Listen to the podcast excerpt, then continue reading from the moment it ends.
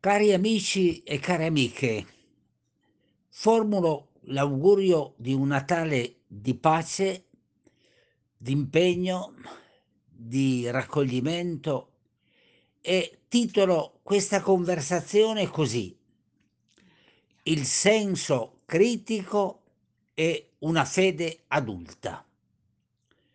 In che senso uso la parola senso critico? La parola critico deriva dal verbo greco krinein, valutare, giudicare, ponderare, discernere. E in realtà il senso critico è quello che permette di vivere in modo consapevole la nostra vita, perché nella società come nella Chiesa molte persone cominciano a prendere la fede e la loro cittadinanza in modo veramente responsabile quando sono capaci di discernimento, di valutazione dei fatti, delle idee, dei processi storici. Ma ci sono molte persone, invece, direi spesso delle maggioranze, specialmente nella Chiesa, che non prendono le cose sul serio, cioè le prendono così come le sentono e secondo loro tutto va bene. Sono dei cristiani e delle cristiane ferme al catechismo o alla predicazione domenicale, la più consuetudinaria, la più abitudinaria. Ed allora il Natale ci offre a livello societario e a livello ecclesiale l'opportunità di una riflessione. Se non si ha il senso del discernimento, questa capacità essenziale, che cosa avviene? Che si prende un po' tutto come ci viene preconfezionato e ci si riposa sui guanciali delle abitudini, del già detto, sembra che certe cose imparate nell'infanzia, così come furono ripetute, siano verità eterne. Mentre invece avere senso critico significa cercare argomenti, informazione, capire come sono avvenuti i processi storici, capire se quell'affermazione è nell'interesse della istituzione o se invece è nell'interesse della fede. Faccio degli esempi, ma quanti cristiani si sono fermati al catechismo? E qualcuno poi si accorge che qualcosa non va, che c'è un'esagerazione, che c'è una deviazione, eppure tace, anziché impegnarsi nella ricerca del superamento di quell'indifferenza giace così, tranquillo, riposa.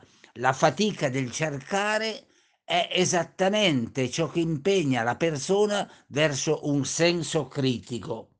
C'è chi invece, per fortuna, chi si informa, chi si documenta, chi scopre attraverso studi, scambi, dialoghi, opportunità nuove di conoscere e per fortuna questa è la grande risorsa della nostra società e della Chiesa, per cui chi davvero vuole informarsi oggi può farlo, ma c'è una desuetudine, una disabitudine, proprio un lasciare andare le cose perché tutto questo esige impegno, volontà, decisione, lavoro costante. Ma proviamo a fare un'applicazione di questo senso critico rispetto al Natale. Ebbene, sia Matteo che Luca, che danno due versioni leggendarie completamente diverse, vengono sovente nella Chiesa, nella predicazione del Natale, vedo nelle riviste cattoliche e protestanti, vengono sovente presentate come delle cronache, quelle che sono delle leggende illustrative, i cosiddetti miti delle origini, per cui si celebra, si fanno sempre nascere da sterili o da vergini le persone che fondano una tradizione, vengono lette come cronache. si legge il Natale, l'angelo Gabriele, Maria, Giuseppe, secondo Matteo l'angelo appare a, a mm, Giuseppe, secondo Maria e Luca, sarebbe tutto Betlemme, ma guardate, non è che dobbiamo distruggere queste belle leggende, ma bisogna leggerle come miti.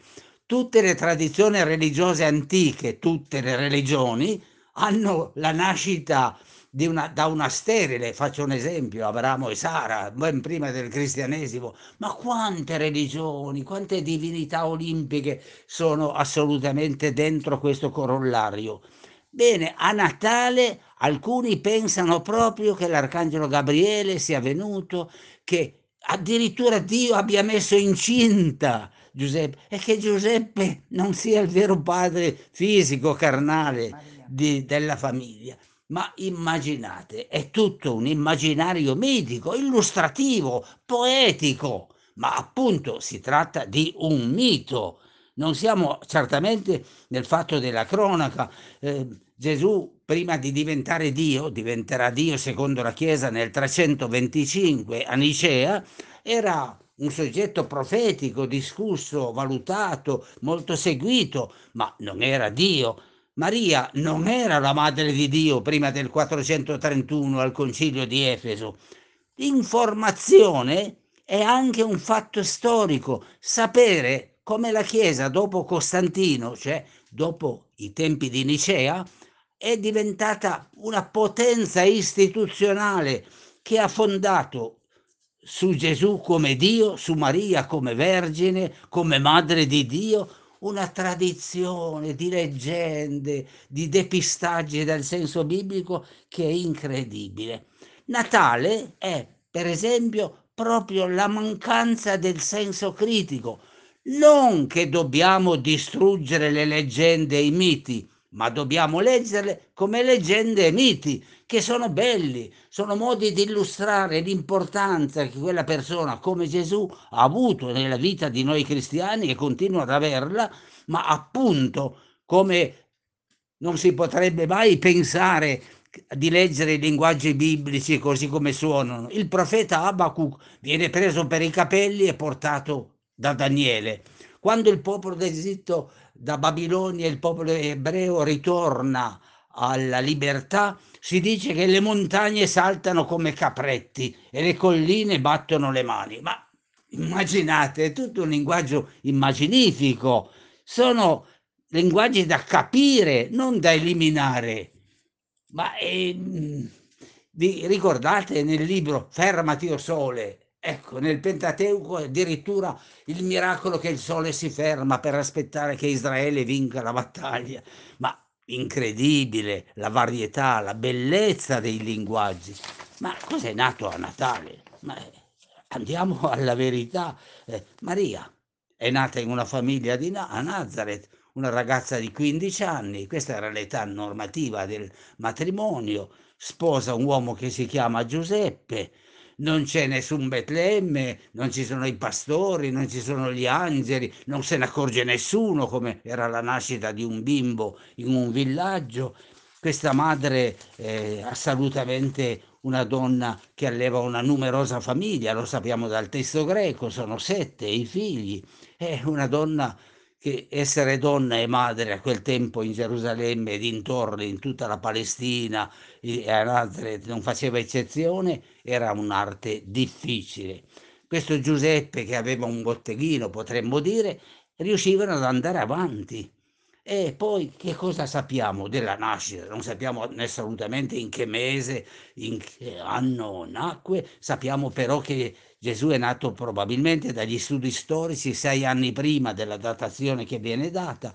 Ebbene, questo Gesù nasce in questa famiglia, lavora anche lui, poi conosce il profeta Battista e in casa si discute, si disputa, eccetera, ma lui decide di seguire la strada del Battista.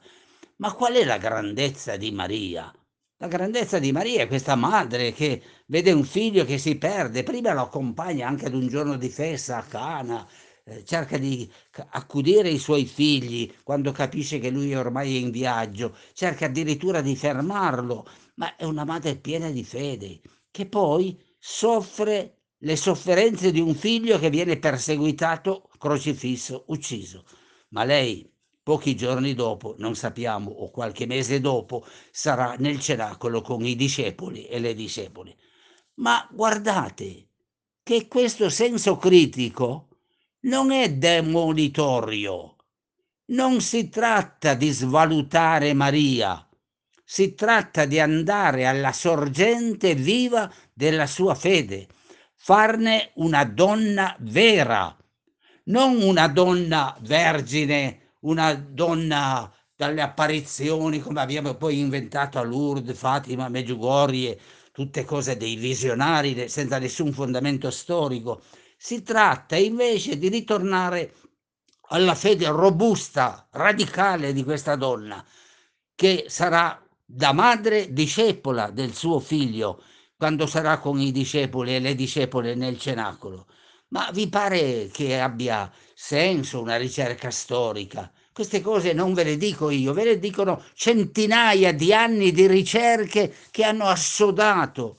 Ma voi direte, ma perché i preti in chiesa non ce le dicono? Ma non ve le dicono perché perderebbero lo stipendio e il posto. Non ve le dicono sovente perché ormai non si crede più che sia possibile cambiare tutto un discorso che si è fatto e si è ripetuto. Non si ha il coraggio su tante pagine della Bibbia di dire la verità come si continuano a citare dei passi contro gli omosessuali, ebbene si continua a parlare della verginità di Maria, fino al delirio di Pio XII, io ero bambino, quando Maria fu assunta in cielo nel 1950. Prima non era un dogma e diventò un dogma da quell'anno.